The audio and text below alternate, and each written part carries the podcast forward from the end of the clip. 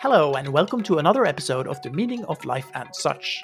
I'm your host, Haje Kamps, and I try to chip away at the question of who we are, why we're all here, and what it all means. If that sounds a little bit vague, then, well, you try coming up with a better description of what this is all about. Um, notes on a postcard, please. In any case, here's our new deep dive into life, the universe, and everything. Let's roll tape.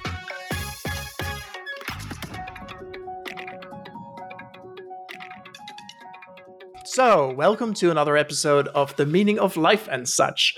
Um, I am joined by a, wonderful friend of mine who I've known in a number of guises. Um, we first met working together, and my guest in work mode is a very different person than my guest in not work mode. But I think right from the first time we met, I, I realized there was something really powerful in the way she sees the world. And so I'm very delighted to have her on the podcast. Um, Sonja, what's your name? What pronouns do you use? And uh, where in the world are you? My name is Sonja Kresojevic, although, you know, it's one of those things that I'm not really sure I associate with my last name much or anymore. I'm in London at the moment, but I'm constantly on the road, mostly in Europe these days because of COVID, but I lived in US for a long time. So I'm delighted to be on this podcast with you. Awesome. And what pronouns do you use? She, her. Awesome. Yeah, I I like to throw that one in as kind of a, you know, to not assume anything. uh, so I love to ask one question of all my guests to set things off, just so people have a little bit of a context for how we know each other, which is when did we first meet and what was your first memory of me? We first met at work at Channel 5 many, many years ago. I'm not even gonna. 2006, 2007, maybe? Something like that. Yeah. I'm not even gonna attempt to guess. Um, it's funny how you said me in a work mode was very different than me in a personal mode. I think me now is same in both modes. I don't distinguish between the two, but back then, for sure, I don't think back then I knew I could show up at work as myself.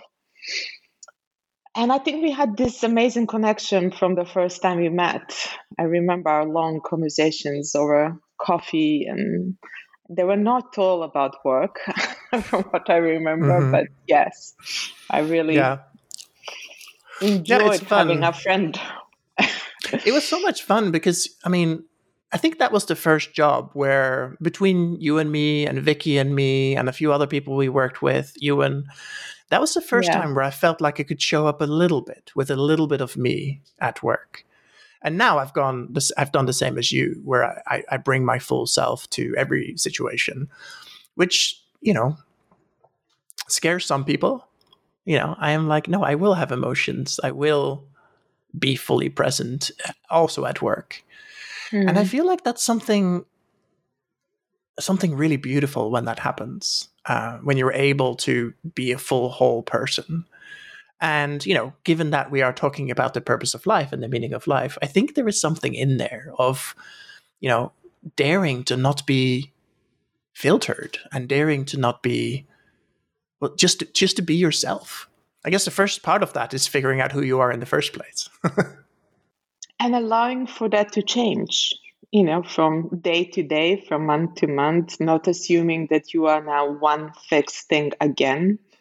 I think a lot of what we are discussing has to do with not just our trauma that we have all been through, but also our individual and collective stories that we participated for so long that defined us. Mm-hmm. And it's those stories that we didn't know how to let go. And in those stories, we played roles and we identified with those roles. And yeah. So, you know, you would dress in the morning and show up at work as a work version of yourself and then go meet your friends and then, you know, go on social media. And, you know, before you know it, you are feeling a bit schizophrenic. you don't know who you are anymore, right? Yeah, totally. And it's just incredible to see how much energy we have used to maintain all those different roles and personalities and how much we went and defended a lot of that because it had to do with the story that had to break apart at some point. Yeah. Yeah, and I feel like that breakdown piece is actually important. You know, you if you if you if you if you buy a property with a house on it and you want to build a new house, you've got to take the old house down. It's one of those things where it's just uh and this is something that no one really talks about, right? Right. It's not something that anyone talks about. You're just supposed to, you know, even in spiritual community, right? If you follow similar people that I follow, there is always this vibe of they're on some sort of amazing spiritual retreat and they all do yoga and they're all flexible and enlightened and look amazing and and I don't know, for me it was anything but like that. yeah. No, I was a pile of snot and tears. Yes, and I still am most of the time. So and that's normal. And I think we need to start talking about that. Yeah. Well, here we are talking about it. I think that was actually the first time I really took notice of you was in exactly that kind of circumstance where you were a program manager, right? And so you were yeah. like hard nosed, hardcore uh, boss lady of like amazing proportions. But then I realized, wait a minute, there is this. At the time, I thought of this mom energy, like this this caring and this, but that extended not just to others, that extended to yourself too. Mm. And I hmm. think I was like, huh, wait a minute, that's possible. That's a thing somebody can be. And I think the reason I really wanted you on this podcast is that I think I don't think we really ever had a conversation about this, but that was something that I immediately noticed. And you became a role model for me in that sense, where I was just like, hey, wait a minute, I can I can be the the the hard-nosed bastard when I need to be, when I need to get something done. But that's not the only way. You can also get things done in other ways, and you can mm. show up in full presence. Um, and I know a little about your journey since then, which has been relatively epic. Um, and I guess what I would like to know is uh, what what is the driver? Like, how did you know that this was something you needed to do for yourself? Mm, that's a good question. Well, there was no one else, so it was me right? Mm-hmm. And you know, at the time we met, I was still married, but very shortly after that, I was still at Channel Five. My you know m- married life completely disintegrated, and I ended up being a single mom to two children in London, trying to you know put food on the table and deal with everything that you deal as a single parent. And there was a lot from you know kids dealing with divorce to my daughter being depressed and really going through some hard teenage stuff and mm. and trying to find energy to you know and time for myself as well was really important.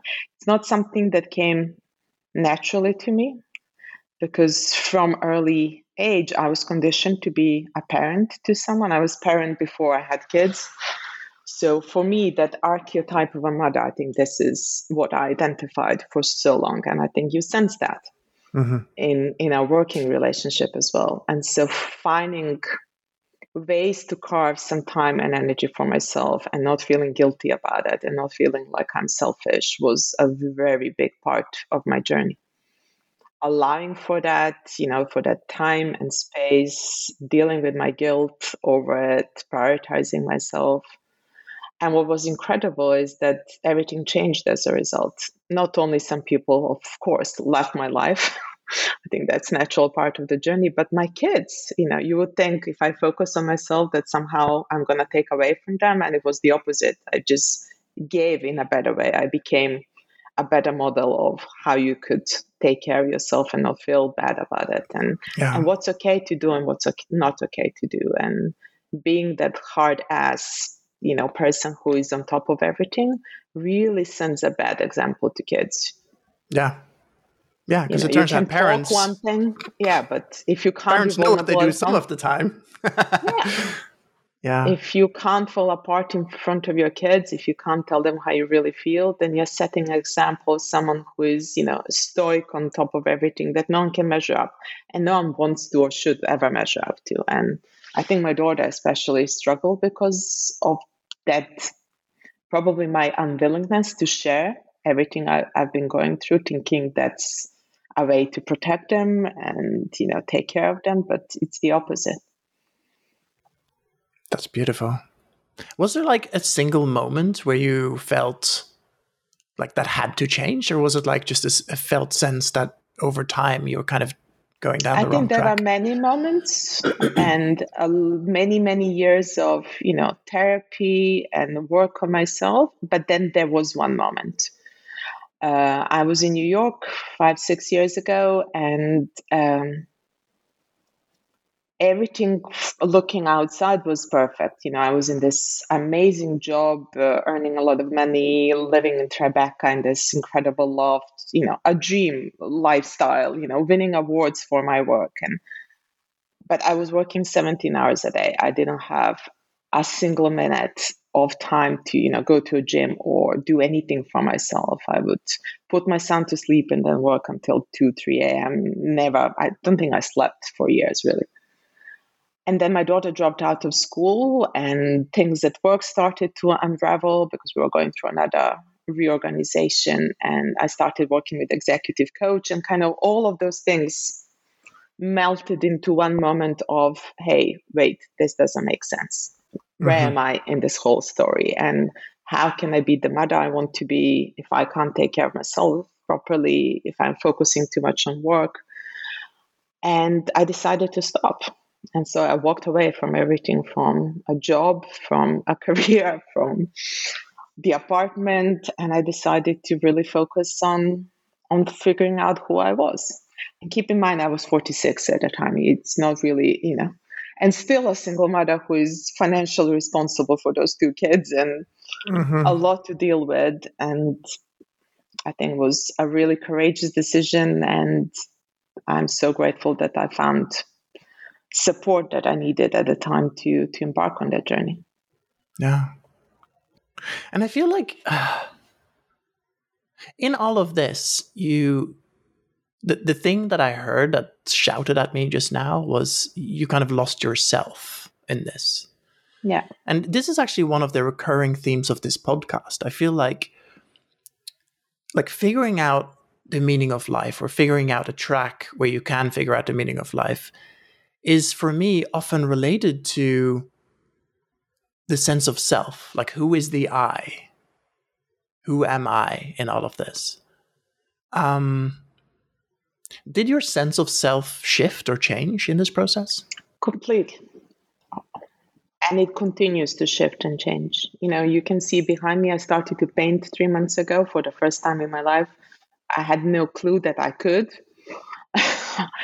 And so that's what I'm doing pretty much full time at the moment. But yes, my sense of self, my sense of who I want to be in the world, how I want to show up, of what's important to me, what my values are, all of that shifted and continues to shift. And I think that's the journey. That's the journey that we don't quite realize when we embark on a journey because we think it's one question or one big answer, and it's not.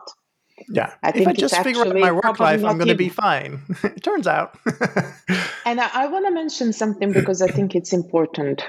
Yeah. I loved my job. I wasn't miserable in my job. You know, you have people who are miserable in their jobs or they're in, in the role that is just not suited for them. This was the best job I ever had. Like, I excelled at it. I loved every minute of it. It was super creative. It produced amazing results. I loved my team and still, it wasn't even that I lost a sense of myself. I think it's realization that I never quite figured out who I was. Mm. Beside the story of the role that was assigned to me by my parents, by the society, by the family, by, you know, this need to achieve and search and find something, and then you finally arrive as, you know, Alan Watts said, and you're like, what? This is it? Yeah is this what I've been working towards? Like, you know, yeah. this need for something deeper, for a deeper meaning, for was there. And it wasn't satisfied by a job, not even children. I have to say that. You know, I, yeah. I love my children dearly, but, you know, they're not the answer either. And so I get a sense that you have a pretty clear feeling of what you're moving away from. Do you know what you're moving toward? I think I, that sense is emerging. I really didn't want to force it. There were a couple of, you know, false starts for the last mm-hmm. five years. I started two different businesses. I moved, I traveled a lot, I invested in many various projects.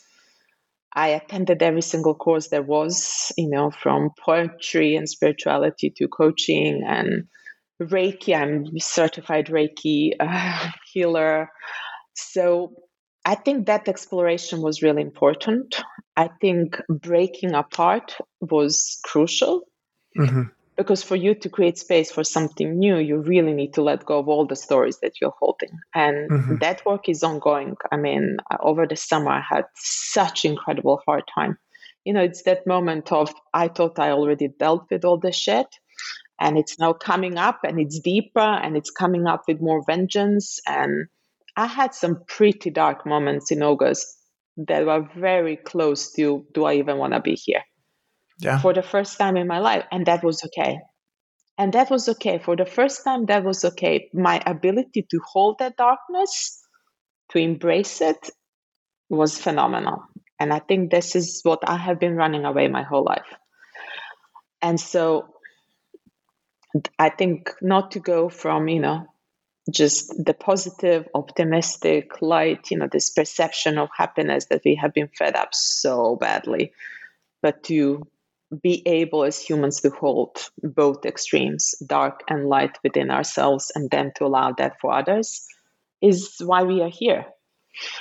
And so I think what's emerging for me is need to be surrounded by people like yourself to, you know, build communities, to work on all these massive problems that we have in mm-hmm. some sort of a co-creative capacity, bringing our holistic selves and exploring what future could look like really you know bringing our imagination and our dreamlike capabilities and our playfulness to yeah. see what else can we create that's not what the system wants us to believe is the only possibility yeah i keep i keep looking at the same pieces again and again you just mentioned that as well like the same stuff keeps coming up i have done so much work with my therapist about the bullying i suffered as mm-hmm. a kid and um, I recently did some ketamine therapy, which is something that's FDA approved these days, and it's actually legal and possible with my therapist. And like as I went into this journey, it was mostly nonverbal.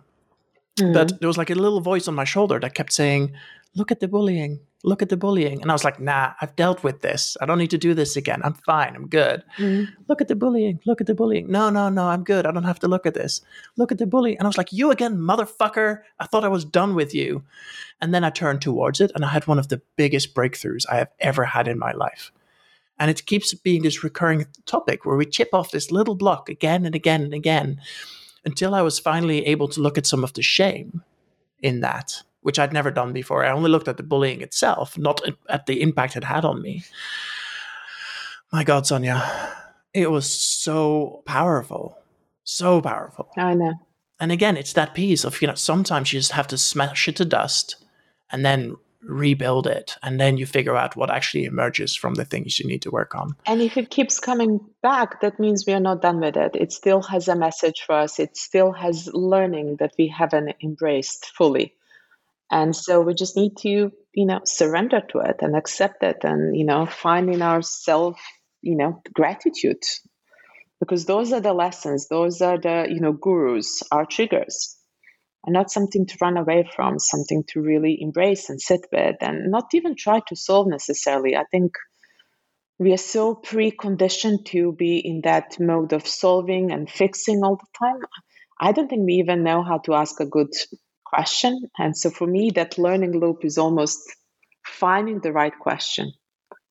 Once we find the right question, the question that we are holding, that the answers are almost irrelevant. You know, they come on their own, they're effortless but we want to skip the hard work of identifying the question, sitting with it, seeing what else comes. Oh, we are so good at shortcuts. Yes. I mean, I yes. keep doing that. I keep wanting to find the shortcut. I'm like, yeah, if I just eat the right cookie, if I just mm. go to the right guru, if I just yes. learn the right yoga pose, everything is going to be fine. Turns out, funny story, it doesn't always work that way. In fact, it rarely works that way. Honestly, I think when I started, because I was so eager to you know do this and this is me this is how i am by nature you know very eager and ambitious i'll give you that and so i think i had six or seven healers on a speed dial in brooklyn and i was going from one session to another sometimes multiple sessions in the same day yeah. you're like am i healed yet yeah kind of thinking if i do more it's going to be quicker right mm-hmm. Well and i think that that is the fallacy right where you end up doing all this work and you're just exhausted all the time. It's like you forget in all this self care, you forget the self care. You forget how to have fun and how to, you know, do things that are, you know, totally things you like. You know, it's that innate childlike capacity that we all have to, you know, just dance in the kitchen while we cook or play or, you know, whatever. Yeah. Yeah. This becomes work and you can't do any other work because it's taking so much of your energy that mm-hmm. it's the full time job, right? I've been doing this full time for about two months now. And, you know, I'm running out of money. Soon mm my health insurance will run out. I have lots of like fear around that. And every time I think about, okay, maybe I should not do this for a while, I'm like, no, dude, you've got, you have the immense privilege of being able to be unemployed for a few months. Just fucking yeah. do the work. I've been doing this almost full time for five years, you know, with pockets of work here and there when I need work yeah. in order to sustain myself. But this has been my project and it has changed everything. And I, I'm not going to apologize for it. I'm beyond grateful. I know how privileged I am to have been able to do this. But I know many other people who are more privileged than me who wouldn't, you know, think about doing this type of work because it's too scary. So mm. I think we have a responsibility to others to really do this because we are so focused on fixing the world and there are all these amazing social impact projects that are, you know, you know growing all around us but if we don't do this work then we just continue to add toxicity back to the world and i would rather do nothing to fix the world but ensure that I don't add shit personally mm. in every sense of that word first, then, you know, go and focus on the big picture. I struggled last year with COVID and, you know, this sense of identity that I had to do with the work. And I was just starting this new project, and then COVID stopped all of that.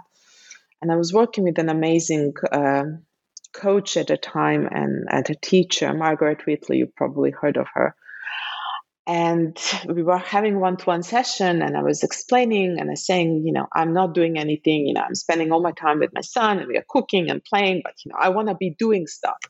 And she said and why do you think this is not doing? Like you're mm-hmm. taking care of a human during this crisis.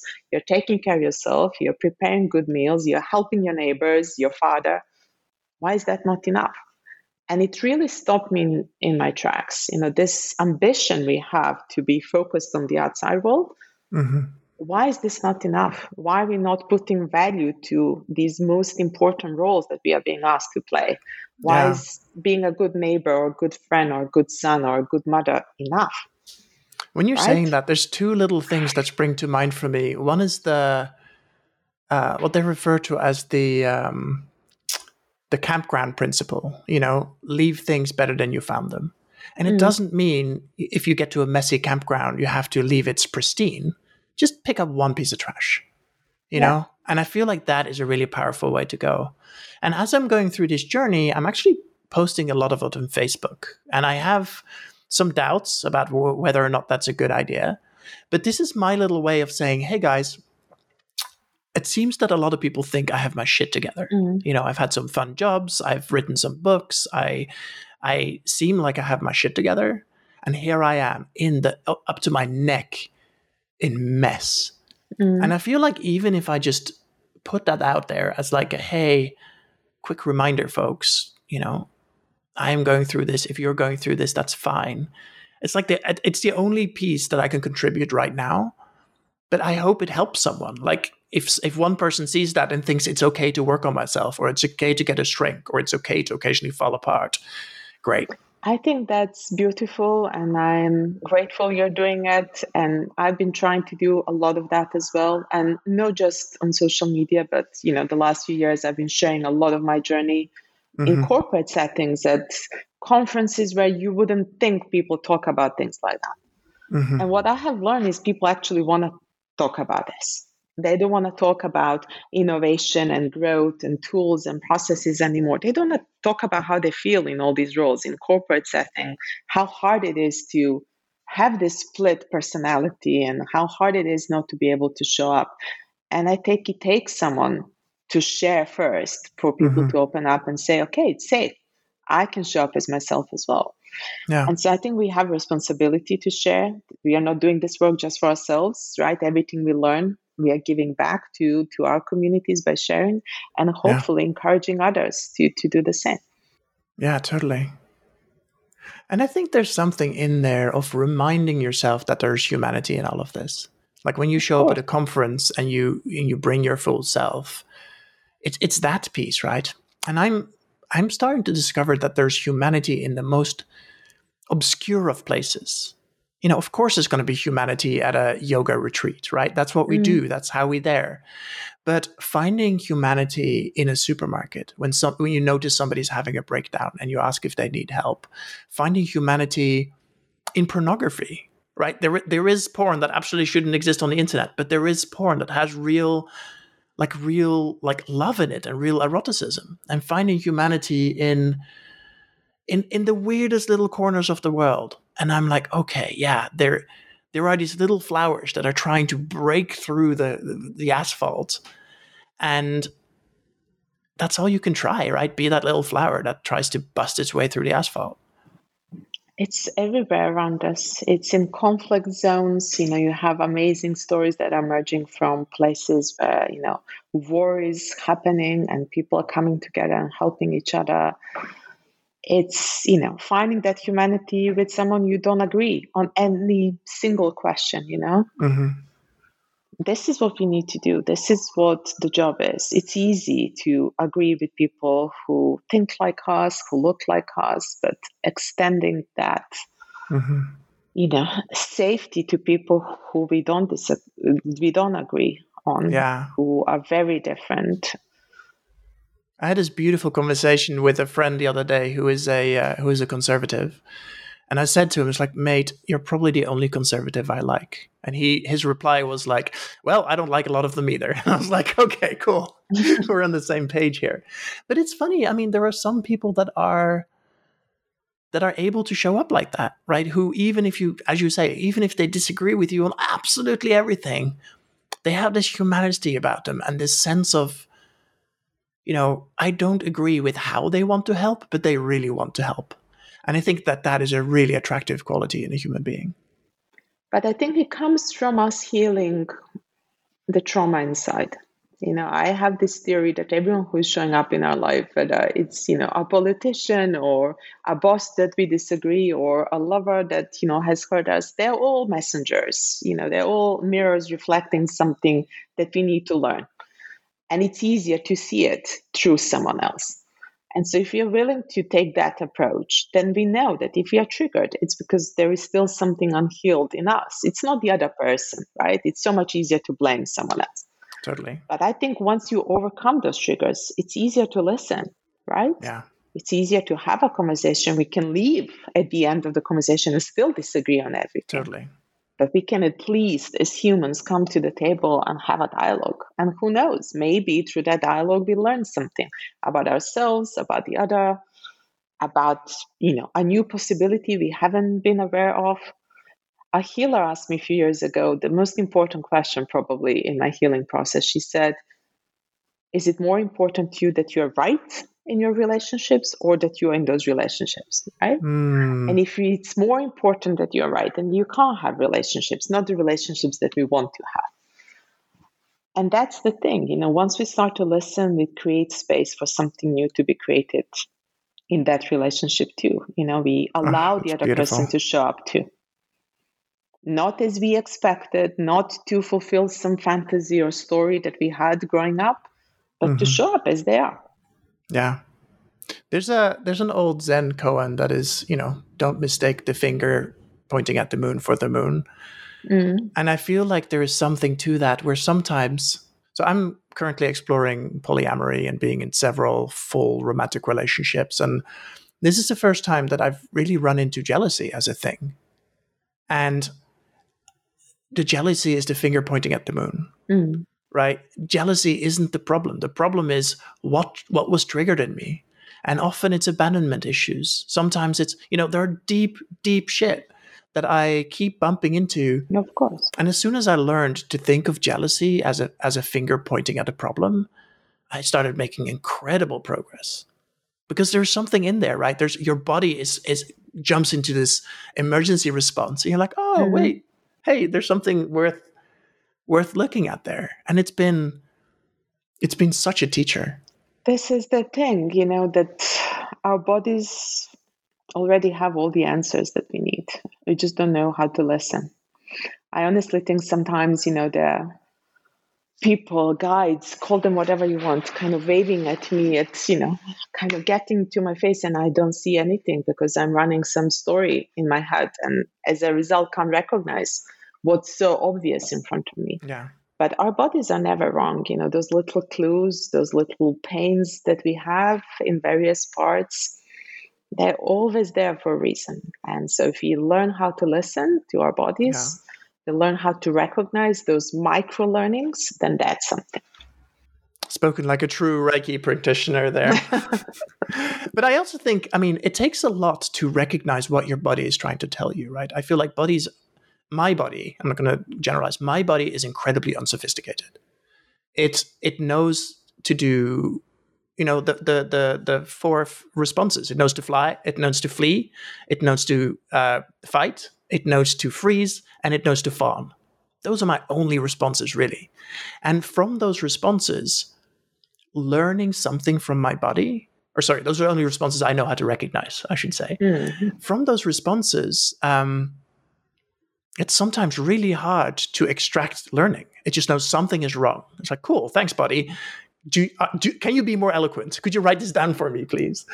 Uh, and that's been really hard. And I think actually doing uh, medicine uh, medicine based therapy has been incredibly powerful there because it is all nonverbal and because I can actually replay feelings in my body. Mm. Like I had an enormous, enormous breakthrough when I recognized that my very first panic attack was when I was about 12 or 13. And I only recognized it like last week. So I was able to replay yeah. something like a memory. And I was like, oh, I understand why I re- responded that way because I was having a fucking panic attack. It was okay for me to run away mm. because that was the right response in, in the moment. And it's it's been one of those things of list of learning to speak body has been hard. Yes. Yeah, absolutely. But th- this is what the journey is about. It's going back, relearning or connecting the dots for the first time, right? Mm-hmm. Because when those original traumas happened, we didn't know how to recognize what was going on. Mm-hmm. We went into story or we avoided or we separated from that part of ourselves and we went into complete denial, whatever yeah. the you know the language of the family was, right? And yeah. so going back and recognizing it and begging it and saying, okay, now I know that's a reference for next time. So I know now. I think part of this journey is, as Krishnamurti nicely said, there comes a point where there are no more reference points. Mm. And there is no guru, there is no yoga teacher, there is no healer, a therapist who can tell you what the journey looks like for, your, for you. Mm-hmm. So you need to learn what those signs look like for you because we are all on individual journeys you know that of course there are a lot of commonalities but you can't live mine and i can't live yours. And so we need to learn those signs. This is you know i wish i wish kids are learned this at school are taught this at school. It will be so more beneficial than all the crap they're learning at the moment right? Yeah. Because this is the thing you know if you are having half functioning adults running the planet who don't know how to recognize these little signs for themselves. Mm-hmm. That's quite tragic. This is why we're in the mess we are in. Yeah. Yeah, I don't want to pivot pivot this to US politics, but I think I know what you're talking about. oh goodness. yeah, fair. Yeah. So are you any closer to figuring out what your purpose is? Uh, I think I stopped putting pressure on myself because that also became a big oh my god why is it still not happening? I've been doing all this work where are the bloody answers? Yeah. And i think i'm relaxing more into i know a lot of things are happening and changing for me at the moment. There seems to be like you know a big shift in terms of how i live and where i want to live and how i want to live and so i just want to trust that that's going to unfold in a way it needs to unfold for me mm-hmm but I think in terms of purpose, I think it's learning that just enjoy life, one, much more, and be playful and learning how I can give back to others in whatever shape and form that looks like. So it's not mm-hmm. about me, it's about helping and being of service.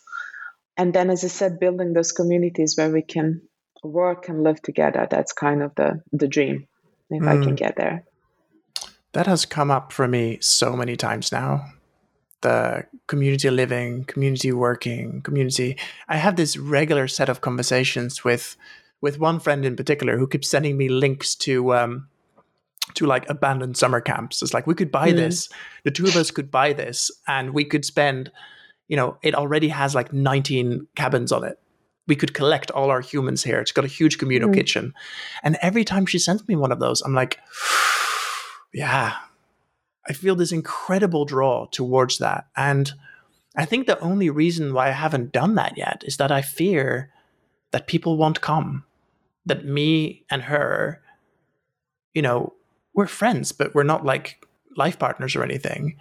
Like me and her will be stick stuck on this summer camp in the middle of fucking nowhere, in the middle of America somewhere, and go, well, now what? and it takes it takes it takes a risk, right? I, I I have to be surrounded with people who are crazy enough is not the right phrase, but are open enough to be willing mm-hmm. to uproot their entire lives, to have enough faith in this to really yeah. go for it.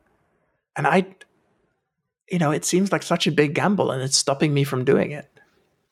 I don't know. I'm at the point in my life I'm just about to make a gamble. So I think we have nothing to lose. So you're saying you're going to join our cult? I'm going to jump. I'm going to jump. I'm not even going to ask mm-hmm. how and how far and what. I think that's the only way. You know, we overthink, we overanalyze. Our reference points, our filters are all wrong. They're all so deeply embedded mm-hmm. in the system, and we can't see, you know, tree from the forest or whatever the metaphor is. So I think we need to jump and we need to surround ourselves by others who are on this path as we are and who are willing to work on these big, massive problems, you know, mm-hmm. kind of have this dream of us working on, you know, whatever it is, education, climate, but in a setup that we haven't tried before with a shaman and a healer, an environmentalist and a scientist and, you know, psychologist. It doesn't really matter. Artist. I think we need everyone really. Add, know, a couple of to, Michelin starred chefs to that list, and absolutely, you know. And we need to be singing and dancing and painting, and you know, I think there is something about non-verbal communication that is so important to me. When I started to paint, I was like, okay, now, now, now I can communicate in a different way.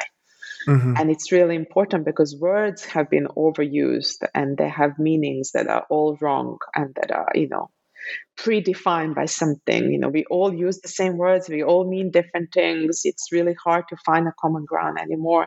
And so I'm really interested in exploring how we can communicate in a different way that's not necessarily through words only.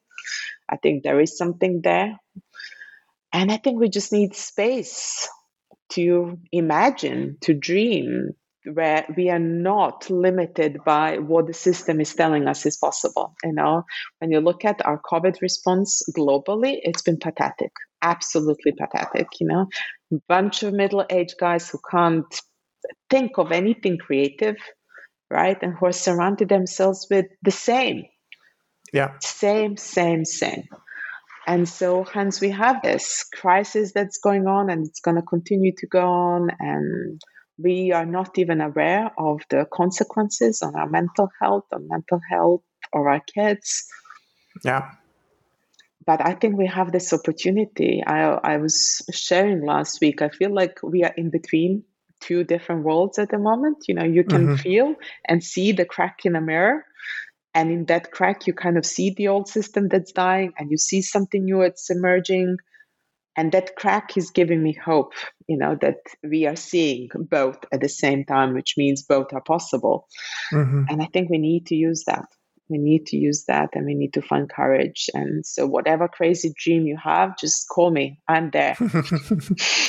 I mean there is a crack in everything. That's how the light gets in. Exactly. Um, there is something really interesting you just mentioned language and i think i have actually as a writer obviously i have a decent command of language in general and i have definitely felt that thing where we are butting up against a point where we're at a point of like diminishing returns. Language has become so precise, but it means such different things for different people. And because a lot of this this work is happening for me in English, what I'm butting up against is that some of the really smart thinkers just don't have English as a first language. You know, it's my third language, it's your 2nd mm. language. Yeah. Right? and we're here having this conversation in English because you know my audience is English, uh, and you know I don't I don't expect you to speak any of my other languages, and I don't speak yours. But I also think there's something incredibly limiting about it because I recently had the re- uh, recognition that a dictionary is actually a fractal. Like every word can be looked up in the dictionary, and every word has specific definitions, but also multiple meanings and multiple mm. definitions. Mm. And it's layered in with our cultural understanding and it's layered in with our work, with our lived experience and where we're from. You know, British English isn't American English, California mm. English isn't Iowa English. And the words we use and the ways we talk, they're only useful up to a point. And you know, I I don't know what what nonverbal communication could look like? I don't know, but I think it's important to imagine that it's possible to see what other means we can use to communicate. Mm-hmm. You know, just think about how moved we are when we listen to a piece of music or when mm. we see a painting or when we attend, you know, a silent performance, even, right? Or improv of some sort. Mm-hmm. Or we participate in it. I think there is more freedom almost right as long as we are speaking in our heads and we are translating and filtering all the time i think there is something powerful in opening ourselves to different possibilities i know when i started to paint i would paint and then i would cry after it was like a cycle of couple of weeks of these emotions pouring out of me that i didn't know where they were coming from mm. and another example of really interesting you know conversation in terms of language is I recently started working with a healer in Serbian for the first time in my life. So, mm-hmm. you know, I left Serbia when I was 23. My whole adult life has been in English speaking countries. I write in English, I speak English all day, I'm forgetting Serbian, I dream in English. Mm-hmm. so it's incredible. And I start working with this guy, and he uses one word in Serbian to describe my emotion. Mm-hmm. And it goes right to the center of the trauma. Mm. It's like this big needle that's been like pierced through all the layers, right to the spot, and our immediate reaction is, you know, tears. Yeah. Oh my God, yes. And I can't translate that word to English because English. That's the whole point. Yeah. Yeah, that's the whole point. And so it's incredible. It's incredible to think about how different languages as well. Yeah. How we react to different things how we react to you know sounds how we react to touch.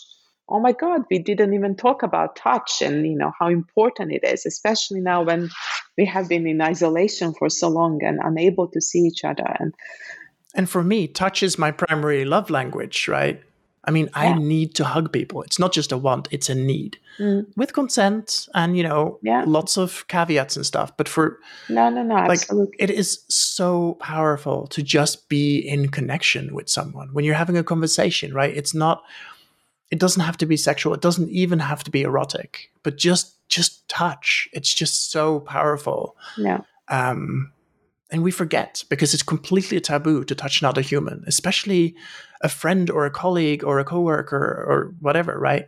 And there's lots of reasons why power dynamics could be in place, which means that the other person can't literally cannot give consent. And there's lots of reasons not to touch people. Yeah. But I also think that if we bring our full selves, there is a universe where it is possible to have a conversation about, hey, I'm having a really shitty day. Are you open to a hug?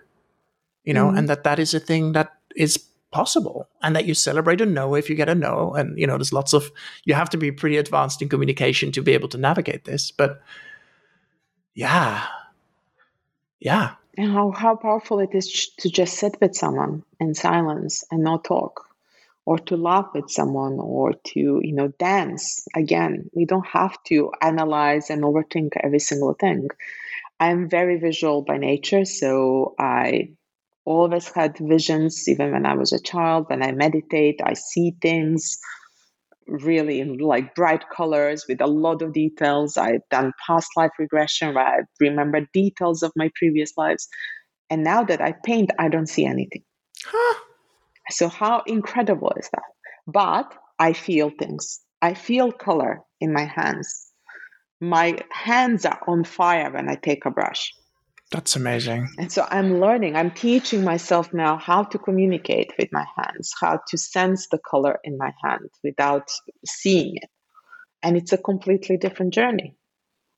But I'm willing to go on that journey now. I probably didn't know how to do that years ago. So oh, that's beautiful. I'm experiencing a lot of uh, emotions as textures. You know, the amount of friction. You know, zero friction is a problem because it's too easy. Too much friction is a problem because it just creates lots of heat and it's uncomfortable and it's disgusting and whatever. You know, I have bubbly emotions. I have crisp emotions. I have sharp emotions. Um, and I feel like my the moment of perfect beauty when I experience it it's like being in a giant, really soft bubble of just it isn't frictionless, but it just has this beautiful. In fact, it's like scuba diving, like that feeling of being weightless but not, of feeling like hugged by the water. It's the beautiful thing about scuba diving, right? You go down 10 meters and you have twice the pressure. It means that the entire universe is hugging you and holding you together. That feeling, when I feel that when I'm in meditation or when I mm. I'm just in deep conversation with someone. It's just like, oh, I'm just held by the universe right now. It's beautiful. And this is actually the first time I've been able to put words to that. So that's amazing. but that that feeling happens rarely, but more and more often. And I feel it's me distilling my journey of discovering something. I don't know what it means yet, but it feels like a way marker. It's like, yeah, keep going this way. There's something here that is worth exploring and sitting with. I think those happen more and more often when we become comfortable with, with ourselves, when we ex- start to accept ourselves, when we learn how to love. Mm. You know, a mm. lot of this journey is about reparenting ourselves, about learning how to give ourselves what wasn't given originally. And once we do that kind of, you know, vertical journey, then we can do this as well. We can hug the rest of the world. We can feel one with everyone, whoever they are. Sonja, I could talk with you all day long. And I promise all my guests that I'm going to stay within the hour. So I'm going to keep that promise. Um, I'd like to end on one question, which is Do you have like a mantra or a guiding principle that helps you when the going gets tough? I don't think it's one. I think the little, you know, um, little things that I have learned about myself on this journey, and I remind myself of them in my writing, in my meditation. Just connect to that part of myself, remind myself that I got this. I, I know how to do this. And it's not always easy. It's not always easy. And you know, allowing yourself not to be okay, not to even, you know, know what those reminders are sometimes is okay too. Mm-hmm. I think, you know, when we talk about surrender, that's surrender. Not, you know, looking for a clue, not, I think why has been the biggest barrier for me because, you know, I'm so, so inquisitive by nature, so curious that I wanted to figure all of this out. I wanted answers. And sometimes there are no answers, you know. Sometimes we get our hearts broken and there is no good enough explanation as to why. And that's okay. And we need to learn to let it all go. And sometimes there are no answers. And putting pressure on ourselves to, to be there, to have it all figured out, doesn't help. So I try to be in flow as much as possible and open to it. One of the things I learned is that it's not supposed to be hard and it's not supposed to be efforting. Early on in the journey, I was working with this amazing healer who told me it's you're not supposed to lift a finger. That's how it's supposed to feel. And so sometimes I remind myself of it's supposed to be easy. Very zen. I think the thing I keep coming back to as my it's not a mantra, but it's a reminder, which is just just breathe. Like mm. that's all you have to do. If you don't know what else to do, just breathe. Or scream. And it's remarkable. Sure, that's the type of breath. Um, yeah, I think but I think it's just that. It's like, Haje, you don't know you don't know what you're doing, you don't know what you're going through, but you can breathe. You can breathe, can't you? And then I remind myself, yeah, actually that's a thing I have control over and can do anywhere at any time. On the tube, at my desk, in blind panic when I think I have another existential crisis. I can always breathe. I sometimes remind myself, and a couple of weeks ago, I was in such a dark place that I kind of needed to do that. I mm-hmm. was obsessing over, you know, the, what I was going through and thinking, is there even purpose to this whole thing? Why I'm doing this to myself? And then I thought, what if today was all that I get? if this day today is, you know, if there is no more, if this day is all I will ever experience, is this how I want to spend it? And I think sometimes that helps too. You know, again, finding small things that we can really enjoy and have fun doing something that you love, spend time with someone you love, call someone you love. Oh, yeah, exactly. you know, we miss all those small moments waiting for a big thing to happen, and then life passes us by. So I think it's a good reminder. Thank you. This is wonderful. I feel so much love for you. Mm, likewise.